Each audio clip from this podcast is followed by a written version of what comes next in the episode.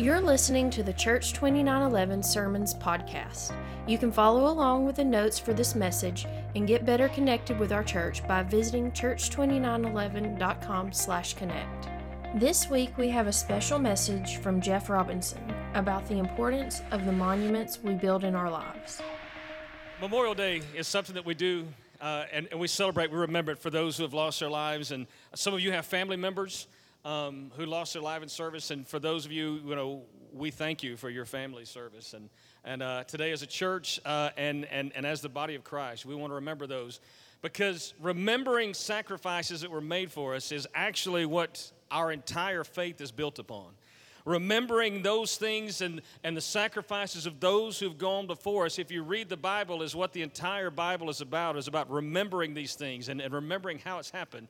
And uh, we build monuments for these people, and we build monuments. Now, I'm not going to get deep into monuments because I know there's that's a politically charged thing in this day and age, and everything is politically charged in this day and age. But but there have been a lot of monuments built to help us remember sacrifice made. I want to show you a couple, and you guys uh, you, you guys see if you remember some of these. What's that first one right there? Anybody know what this one is? Iwo Jima. Uh, you know that's I, have I've been to that one. It's a gorgeous thing. Um, this next one, uh, anybody know what that is? Now, let me, let me, tell you a funny story about this one. My wife and I went to Washington, D.C. several years ago for, uh, we were there for general council for a ministry trip, and we had a day to go and um, do a lot of sightseeing, and we, man, we walked about a thousand miles that day. And, uh, but when we first got there, we get to our hotel, and it was like, hey, there's the Washington Monument, and we took a picture you could see this thing from all over the city. I mean, we've got about 150 pictures of this thing from different angles because you can see it. It was, it was always, hey, there's the Washington. It was a joke by the end of it. Is, hey, there's the Washington Monument. Um, so what's, what's the next one up here? The Lincoln Memorial. Uh, or some of you guys think that's the one from the Planet of the Apes movie with Marky Mark that this thing was in. So uh, if you haven't seen it, consider yourself lucky don't worry about it. Somehow that one didn't make it into our blockbuster 80s thing. I don't know. So, uh, of course, it wasn't in the 80s. But anyway, so I, I want to talk to you about monuments because you see, we build these monuments to, to remember sacrifices, to remember men who did great things, men who laid down and sacrificed their lives. Maybe they didn't die in battle, but they sacrificed, they gave themselves, and they gave up their freedom and their things to, to be leaders and to, to, to lay down and, and make sure that we have the life that we have today. And so I want to talk about today we still build monuments. And we build monuments, monuments spiritually to help people remember the sacrifices that have been made, to help people remember the things that God has done for us so that they can learn from that and they can have that. Would you pray with me this morning? God, we come before you and we just we ask that you would have your way, God, that everything that I say for the next few minutes, that um, my anything that's my opinion and anything that's, that's, that's strictly a Jeffism that would go in one ear and out the other. But anything that's of your word and anything that's of eternal value, God, would take hold and take root, and it would help us to, to grow and learn from you. We ask it in your awesome and matchless name. Amen. So, um, we, we, we, build these monuments, and I'm going to share with you three quick ways that we build spiritual monuments. I'm going to keep this short because if you're like me, you got barbecue at home you're ready to go get. Am I, am I right? Can I get an amen this morning? All right. So, um, so, so one of the ways that we do that is through worship. Uh, now, I've been a worship pastor most of my life. I've been on church staffs doing worship. I've been volunteer. I've done things, been a musician playing. And so uh, I know a little bit about worship I've learned over the last 30 plus years of doing this. And so let me just tell you, first and foremost, and this is going to come as a shock to some of you. This is something I had to learn. The first thing I want you to know about worship is that worship is not music. Okay? Um, all the musicians are like, what? Worship is not music. Now, music can be worship. Not all music is worship, but worship is not necessarily in and of itself music. Worship is not something that's led from the, is, is stage driven, is, is led from up here. Some of the most intimate times of worship I have have been pushing a lawnmower in my yard and just me and God talking and doing things. Man, I've come up with some great sermons, Larry, right? Put, pushing a lawnmower in my yard. I mean, you know, these, these, uh, these, these are times that, that I have that worship moment with God. I've had great worship moments unstopping toilets. If you've never, some of you are like, I don't think so. Let me tell you, I, have I've had, you know, whatever it is, let me tell you some things that worship is. Worship is not music. Let me tell you a few things that worship is. First of all, throw that scripture up there. It's Romans chapter 12, verse 1. This is one of my favorite. This is the message Bible, or the hippie Bible, as my sister in law calls it. So here's what I want you to do God helping you take your everyday, ordinary life, your sleeping, eating, going to work, and walking around life, and place it before God as an offering. Embracing what God does for you is the best thing that you can do for Him. If you read it in the King, if, if you're like me and you grew up, you know, shortly after the Civil War and you went to a Christian school, they did the King James Version, and so you heard this, it says that this is our spiritual act of worship, is the way it says. But this is the very best thing you could do for God. It's, it says your everyday life, sleeping, eating, going to work, walking around life. So here's what I want you to know Micah led worship this morning. That music that he did was worship, and it was really good. Good job. But let me tell you something. About a month ago, there was a bunch of guys here, and they were hanging speakers and they were doing stuff. And Micah crawled under this stage and helped staple up wire to there. And his worship that day was every bit, maybe even more, pleasing to God than what he did just a few minutes ago. You, you, you guys see what I'm saying? There are people, uh, you, you know, when, when they reach out to do things, worship is the things that we do to honor God. So, one way that we could do that is, um, is loving our neighbor. And we'll get to loving people in a minute. But, you know, one of the things we could do um, is, you know, so some of you may say, uh, how many of you guys took the touch charge, the touch card challenge last week? You got touch cards? Anybody take any? Okay, maybe I shouldn't get you to raise your hand because um, seems like not many of you did it. Um, so, but if you took some of those touch cards we had, and, and there are ways to do it. One, uh, you can, you know, and what we do, we have these cards and it says, you know, you've been touched by, and it has our church name on there.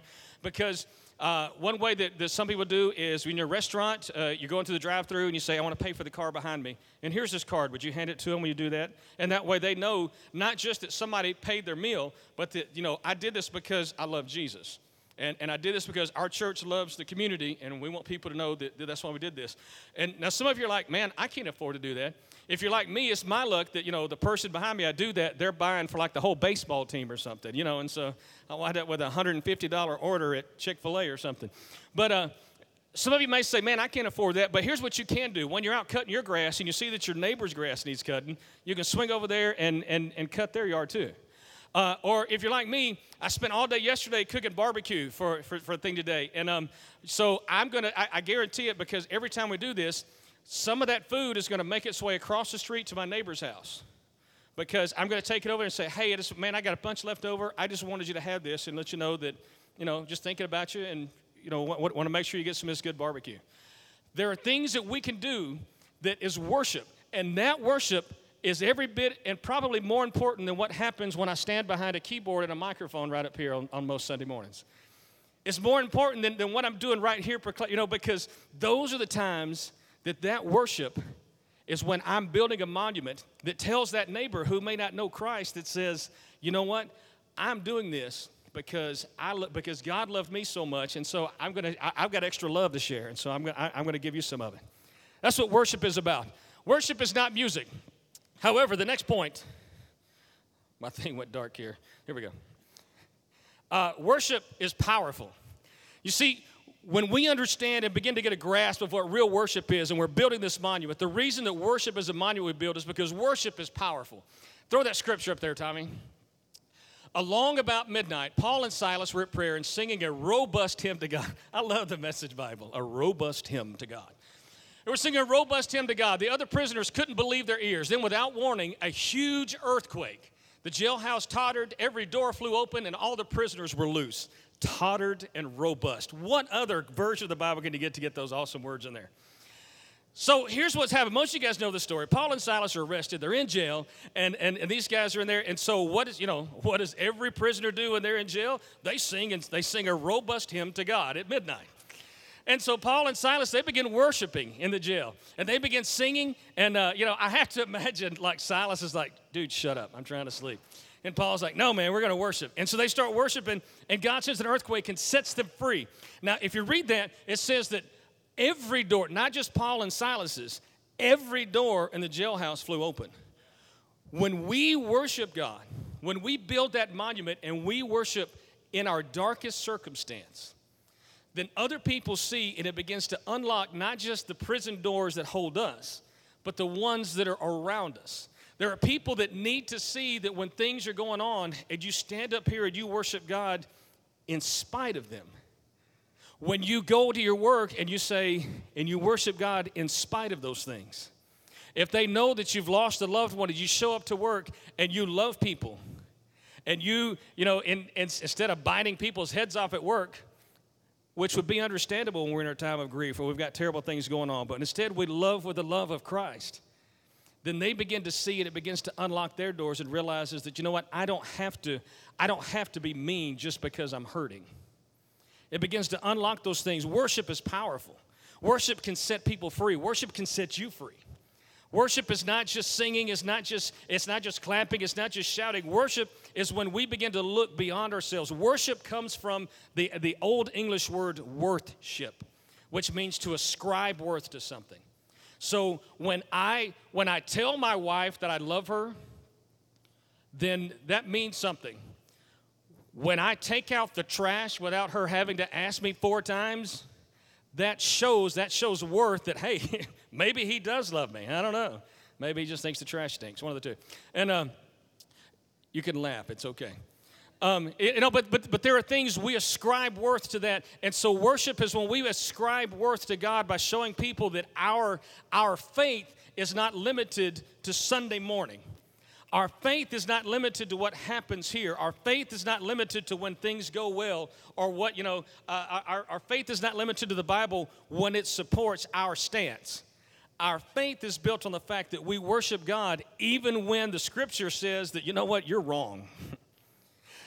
Our faith is built on the fact that we worship God in spite of the fact that, that things are going bad and everything in our, in our life just stinks at the moment. And we say, you know what, God is still on the throne and God loves me anyway. He's mad at me right now, apparently, but he loves me anyway. He's not mad at you. But sometimes that's what we think. Our worship is powerful. Our worship is something that, that, that, that God wants us to do. But the other thing is that our worship is contagious. You see, when, when we begin to worship in spirit and in truth, when we truly begin to worship God, it becomes contagious to those around us. Um, laughter is contagious. If, if you've ever been somebody and they start laughing and you're mad and they're just laughing and you before long you can't help but laugh. You're mad at the fact that they're laughing but you can't help but start laughing. Um, kendall and andrew neal's kids if you're in a bad mood watch their kids play for about 10 minutes. And you cannot you cannot stay in a bad mood. We were at we were at starbucks a few weeks ago and and and and these guys they're adorable and they're making friends. They're, they're making friends with half the people in Starbucks. They've got all kind of people playing and stuff going on. And I'm telling you, you cannot help. You cannot help but smile when you're watching these guys because they're full of life and they're full of love and they're full of laughter and, and their parents are obviously doing a fantastic job with them.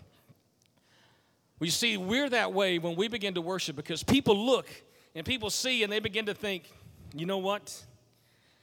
That dude is either completely nuts or he knows something that I don't know. Because his whole world seems to be crashing in around him and he's still smiling. I don't know what he's got, but I think I want some of it. You see, one of the problems with the church today is the fact that we, we want to act like what we have is something that the world doesn't deserve. And they don't, but neither do we. But we want to act like what we've got is something that, you know what, this, this is, uh, you, you guys haven't achieved holiness yet. When, when, you get as, when you get as holy as we are, we'll share this with you. But, you know, for right now, right now, we're going to keep it to ourselves and just be joyful. I have the joy of the Lord. You know, nobody wants it. They're like, you can keep it. I don't want it. if that's joy, then you, you know, you, you guys just keep it. Now, understand what, please, please get, I am not making glib of people that are going through terrible things. There are days that I hate the world. There are days that I don't like anything about my life. There are days that, and, and, and you know, I, if, if you guys have heard me before, then you understand that I am what my, what my wife and kids like to refer to as um, uncomfortably honest sometimes about things. I struggle. There are days that I think I'm on top of the world. I'm invincible. I'm I'm Superman. I'm Leonardo DiCaprio on the front of that ship, the king of the world, baby. I'm, you know. And then there are days that I wake up and I think that I'm like Paul. I'm the chiefest of sinners, man. I I, I don't deserve. I'm stupid. I am I am unable to do anything, to accomplish anything. I'm just unintelligent and and just not worth much. And so, you guys thinking, you're schizophrenic. That explains a lot about you. Thank you very much. No, that's just honest. And, and so I get that there are days that you wake up and things in your life stink. There, you know, you're in risk. Maybe you're in danger of losing your job. Uh, maybe you're in danger of losing your house. Maybe you're in danger of losing your family. Maybe you're on the brink of financial ruin. There are things that, that just stink about your life. And I'm not telling you that you act like some person who's completely lost their mind and they just walk around and continue to do things like there's nothing wrong. Because that's just a lie. And we come to church, and so many of us do that. And, and I'm going to get to that in just a second. That's my next point. But what we do is we worship God and say, God, I know that my finances are not where they need to be, but I also know it's because I don't always follow you like I should. I don't always trust you as much as I should. I don't always spend like you would have me spend. I spend more like my flesh wants to and not like my spirit says that I should. God, I, am in this situation. My marriage is falling apart, but I understand it's because I'm not always the godly spouse that I need to be. I'm not always this. There are things that are going. And I'm going to worship you because I know that you are big enough to fix this problem if I will trust you and do what you have told me to do. If I will seek wise counsel from those who know, and I will do these things, I'm going to worship you because I know that you're a God that's big enough to do all these things. That's what worship is. Worship is when that neighbor who's treated us unneighborly, and we say, you know what? I'm going to be the bigger person because God was the bigger person to me. Worship is when we come to do when we show up to do things when micah shows up to crawl under the stage when there were like five of us here and there's not you know and it was not pleasant. This place is not a pleasant to crawl under. I, you're, you're welcome to check it out right after service. It's not a pleasant thing to crawl under. But worship is when it says you know what? This thing has got to be done and why not me? I could do it. Everybody else here is old. I'll crawl under here. That's what he's thinking so Worship is when we do those things, and we build a monument to Christ when we worship God in the circumstances that we're in. When we worship God, when we when we give of our time, of ourselves, of our resources, and begin to do those things, that's when we build a monument. The next monument that I want to share with oh, go, go ahead and throw that scripture up there. I'm sorry, Tommy. This is what Hebrews says. Paul is Paul admonishes them Let's take our place outside with Jesus, no longer pouring out the sacrificial blood of animals, but pouring out sacrificial praises from our lips to God in Jesus' name. Making sure you don't take things for granted and go slack in working for the common good. Share what you have with others. God takes particular pleasure in acts of worship, a different kind of sacrifice that takes place in kitchens and workplaces and out on the streets. That's what worship is. That's the kind of worship that builds monuments to God. That's the kind of worship that, that, that makes people say, hmm, maybe, maybe Christianity is not simply the bigoted, closed minded thing that I think it is. It's when worship like that takes place. The next monument that I want to talk about building is by wearing our scars. Uh, and you guys are thinking, I, I, think David put it best a few weeks ago. What you talk about, Willis? That's what we're, you know, that's what some of you guys are thinking right now. It's, it's wearing our scars. We all, we, we, we've got scars. I, have got a lovely scar right here that came from surgery earlier this year. Um, I, have I've got a scar on my wrist that most of you can't see. It's about uh, 40 years old. And, um, and so I got it before I was born. Some of you guys are getting that. You'll get that. You'll laugh at lunch today when you get that one. Um, but you know, we, we, we've got scars and things about us, and, and we have things in our life, not just physical scars. We have we have emotional scars. We have we have spiritual scars. We have these things that we carry around with us. And, and what do we do? We hide them. We wear long sleeve shirts to cover them. We do these things spiritually, emotionally. We want to hide these scars because we don't want people to think that we're not normal. I told you several weeks ago we were here, this church is not normal. That's not what we're built on. God is not looking for normal. God is looking for people who go above and beyond the norm. People who, there are people out there that don't need normal. They need to see your scars.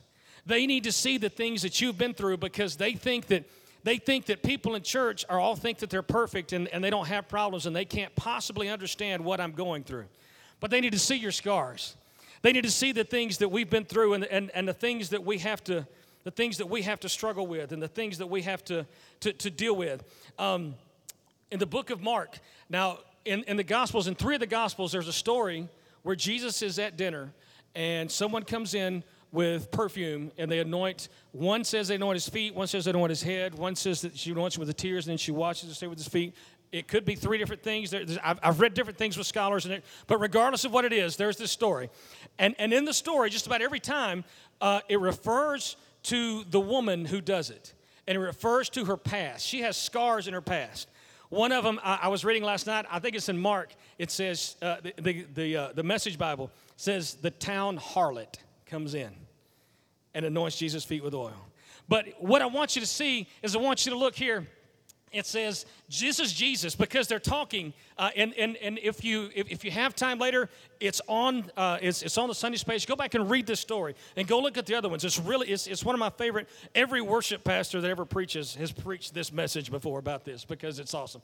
And so but jesus jesus replies to them because they're saying how dare this woman how dare this woman come in and do this? Do you not know her past Judas, uh, Rick preached a few weeks ago and he talked about Judas's motive behind this, but Judas says, you know, they could have sold that perfume for money and we could have fed the poor with that.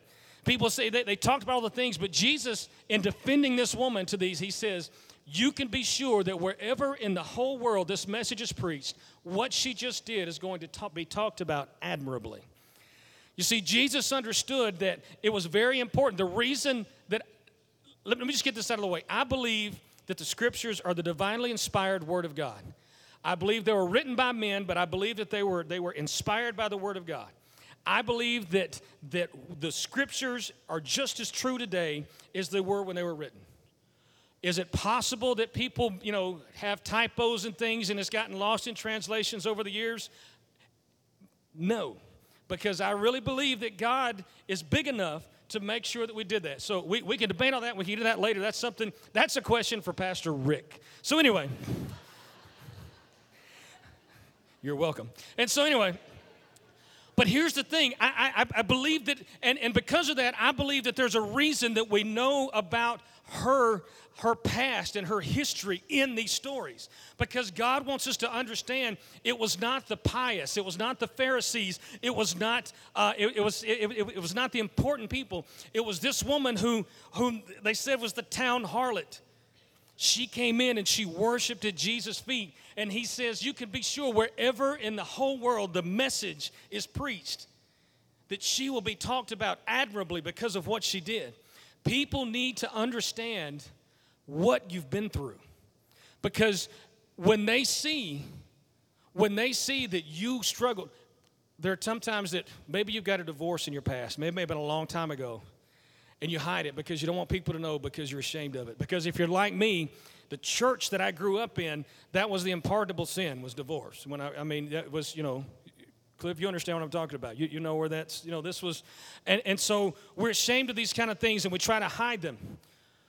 But people need to understand how you come back for something like that. People need to understand that you know the pain that they're going through. You know the destruction, that, it, the toll that it took on, on your life and all of those things, and that you know what God can do to restore you when you've been through situations. Maybe it's, uh, maybe it's something you did in your past. Maybe you were addicted to drugs or alcohol. Maybe you, maybe you have a scar and you tried to uh, you tried to harm yourself. People need to know that you understand what they're going through. And your scars that we try to hide can mean life to someone who is seeking, someone who, who only knows death and only knows destruction. The fact that somebody understands and somebody made it through that, you could be the salvation for them that understand that. It's time that we make a monument by understanding that, you know what? I'm not what I once was. I'm not, I'm not everything I can be, but I'm not nearly what I used to be.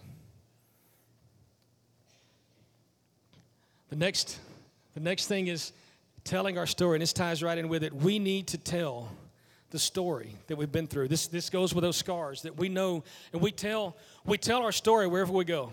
We make sure people understand when I was when I was a teenager, I grew up in church, and uh, I played in the band, and and um, uh, I, I come from a lower middle class family. I grew up in, you know, in the Center Point area, went to Erwin High School a long, long time ago, and um, in the last century. And so some of you guys will get that in a minute too. This, the laughter kind of tr- slowly trickles across as people start to get it. And so, um, there was a time uh, I, I, needed a new trumpet. I had the, the beginner trumpet that I had to start in band, and uh, I needed a new trumpet because I was going to I was going to high school now, and so you know I needed a I needed a good one. And so my parents said, "Well, ask pray, you know, ask God for one. You know, maybe God's got money to buy you one." And so, um, so I did. And uh, we were in Sunday school, and, and, and my Sunday school class was talking about prayer and at this particular time. And so I did. I said, I need a new trumpet, and so I need God to give me one. And God did. God gave me a Bach Stradivarius trumpet. It was like it was, you know, an amazing thing. And so, um, I had a minister friend of mine years later, because man, I told that story anywhere. I said, man, God gave it to me, and I told him. And I had a minister friend that said, I'll be glad when God gives you something else, you'll shut up about that trumpet. But I didn't because here's the thing what God did, when God gives me something else, I'm going to say, not only did He give me this trumpet, He also did this. And when God does something else, I can say, not only did He do this and this, but He did this. I can tell the story of the time that there was no food in my house and I had nothing to do. And I get a call from a lady who says, Hey, I'm a foster parent. We just got extra food in. I have a ton of extra food because they gave this to me and it's going to spoil. Do you, by any chance, know anybody that needs some food? It happened. I can tell you about the time where the first, the first Saturday in December one year, we were, we were in ministry. It was our first out of town ministry thing. We're out of town. We didn't know it. We're, we're five hours away from home, and we're sitting in the kitchen trying to figure out how we're going to buy Christmas for our two little boys. And I get a call from we get a call from a family member that says, "Hey, every year we buy for somebody, and God told us to call you this year." This family member that didn't attend church at this time called and said, "God told me to call you and ask you what we could do." You see, it's those things that build a monument when I tell my story and people understand that it doesn't matter where you've been. It matters that God brought you through, and I know who it is, and I know whom I believed. And you can tell me that it doesn't make sense, and you can tell me that it's just a story, and you can tell me that it's fiction.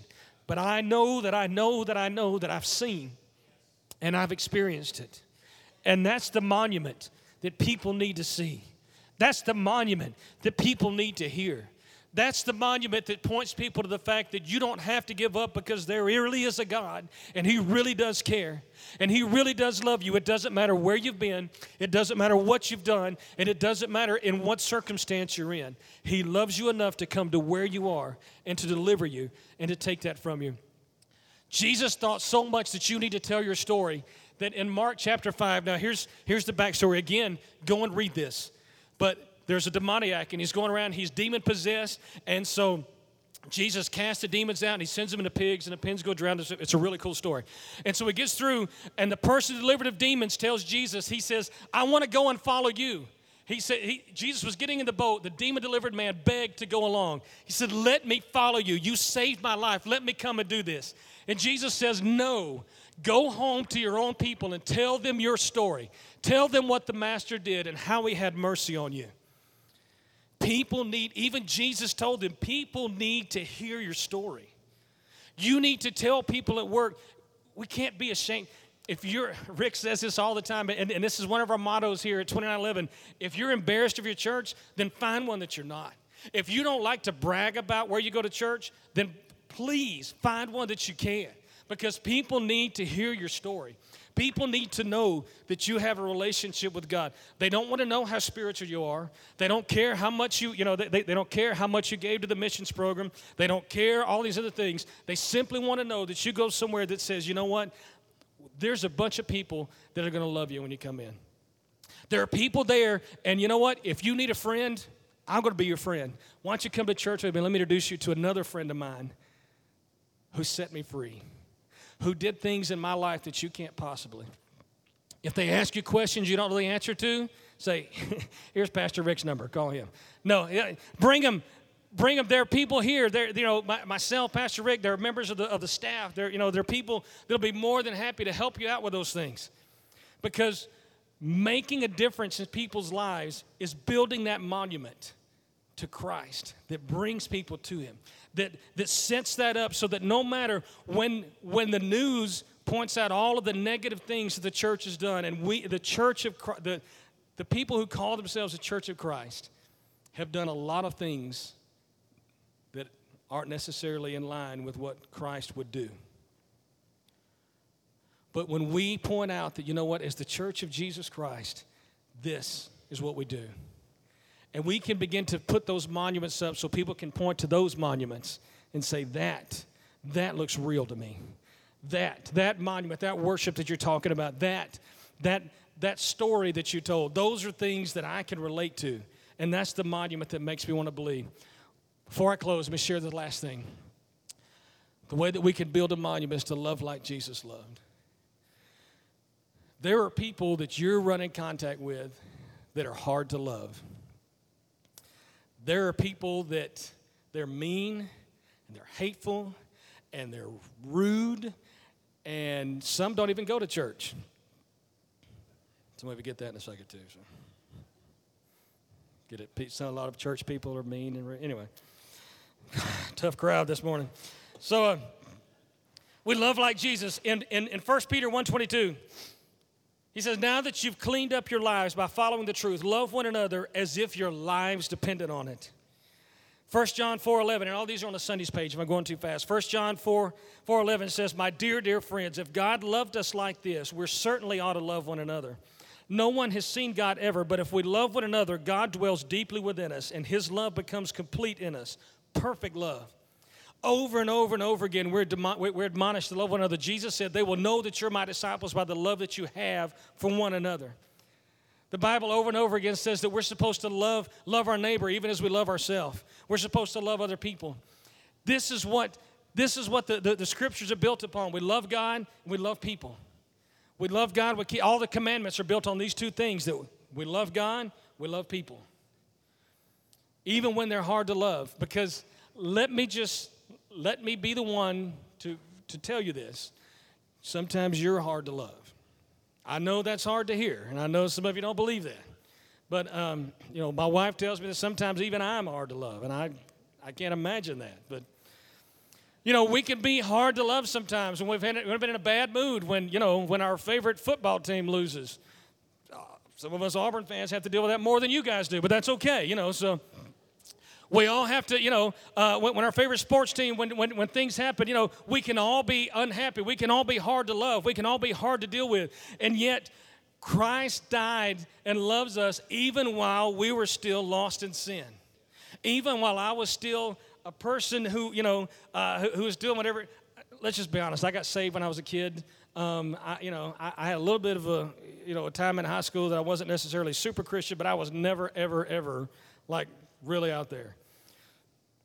But I still had, I still had things in my life that were not, not pleasing to God. I still had thoughts. I still had things. I've struggled with things that God knows. And God loved me even when I was in the midst of those. Even now, when I make mistakes, God still loves me even though I screw up. God loves me when I'm not the husband that I should be. God loves me when I'm not the father that I should be, when I'm not the friend, when I'm not the, uh, when, when, whatever it is. And God loves you no matter where you've been. And even while you were there, He died for you while you were still in sin. And if He can do that, then we can love people even when they're mean, heartless, cruel people. It's hard to do, but we want to look at people who've committed murder. And we want to say, you know, God, God can't wait to put you in hell. Actually, God doesn't want to. Actually, it breaks God's heart to do that. And that person needs Jesus just as much as the person who, who was murdered. And it's easy for us to pass judgment on, on things like that, and, and I get that. And I know it's the, uh, because of my upbringing, I like to call it my, my Pentecostal baggage sometimes, the things that where, where I grew up in in a Pentecostal church and a really strict thing. There are things that I struggle with in the things that I learned traditionally and the things that I read in Scripture where Jesus says you should love other people as if your life depended on it. It didn't say you should love good people as if your life depended on it. It said you should love people as if your life depended on it. And the way that we build a pillar, a monument, that points people to Jesus is when we begin to love people. When we're the church that says we love people. You know what? If you've messed up, we love you. You know what? If your lifestyle doesn't line up with what we think Scripture does, we love you anyway. I love you so much, I'm going to tell you what Scripture says. I'm not going to beat you over the head with it, but I'm going to tell you what Scripture says, and I'm going to help love you through it. You can hate my guts, but I'm going to tell you. Um, I, I, I'm a diabetic, and so um, I have to take care of myself. You guys have heard me say this a hundred times. When I go see my doctor, the first thing they always do is they put me on that, that demonic machine called a scale. And they make me get on this thing and they see how much, and, and, and, and they compare to the last time, you know, and you're either, you know, hey, you've lost 10 pounds this time, good job, you need to lose some more weight. Or you've gained five pounds this last time, man, you really got to lose some weight. I mean, it's, it's a no win thing every time I go in there. And so the doctor could tell me, dude, you're fat. Woo, you need to lose some weight. or he can say, dude, here's the deal. If you don't take care of yourself, you're going to die. You got a wife, you got kids, you got a church, you've got things that you love to do. And if you don't take care of yourself, you're not going to be able to do them very much longer because you're getting old too. Not only are you fat, but you're old. And depending on the way that he says that, depends on what I do. It's still the truth, but when he says, dude, you are fat, you need to, I mean, I can't even talk to you, you know. Uh, I tell you what, don't sit on that bed right there. You might break it. Just, you know, you're, you're big. I'm probably not going to listen to what he has to say. It's truth, but I'm not going to listen to what he has to say. But when he says, dude, I can only tell you, I can't make you do it. You need to go on a diet. You've got to eat healthy. You have diabetes. If you're not careful, you're going to lose extremities. You're going to lose your eyesight. There are so many things that it can affect if you don't take care of yourself. And you're not going to be around to see your grandkids. You're not going to be around to do this and to do this and to do this. Then that truth suddenly hits home. When we love people, we speak the truth according to the scripture, speak the truth in love. We speak the truth. What you're doing is sin. And God says that it will kill you. But you don't have to die, and I love you. And if you choose not to deal with this, God still loves you, but you're going to reap whatever it is that you sow. And you see, when we love people with that attitude, it's easy to say, well, you know, if we're not hard on sin, then we're, you know, we're, you know, we can we can preach a hard line. On, you know, we, we can preach that this is the this is the line. God says the Scripture says that this is wrong. But the Scripture also says that God loves you and He is bigger and He can deliver you if you'll let Him. You've been listening to the Church 2911 Sermons podcast. If you have a prayer need, our prayer team and pastoral staff would love to pray with you. You can send us your prayer requests by using the email address prayer at church2911.com. If you would like to know more about our church, including information about our weekly services, please check out church2911.com. Thank you for listening. We hope you know that God has an amazing dream for you, and as always, we dare you to dream.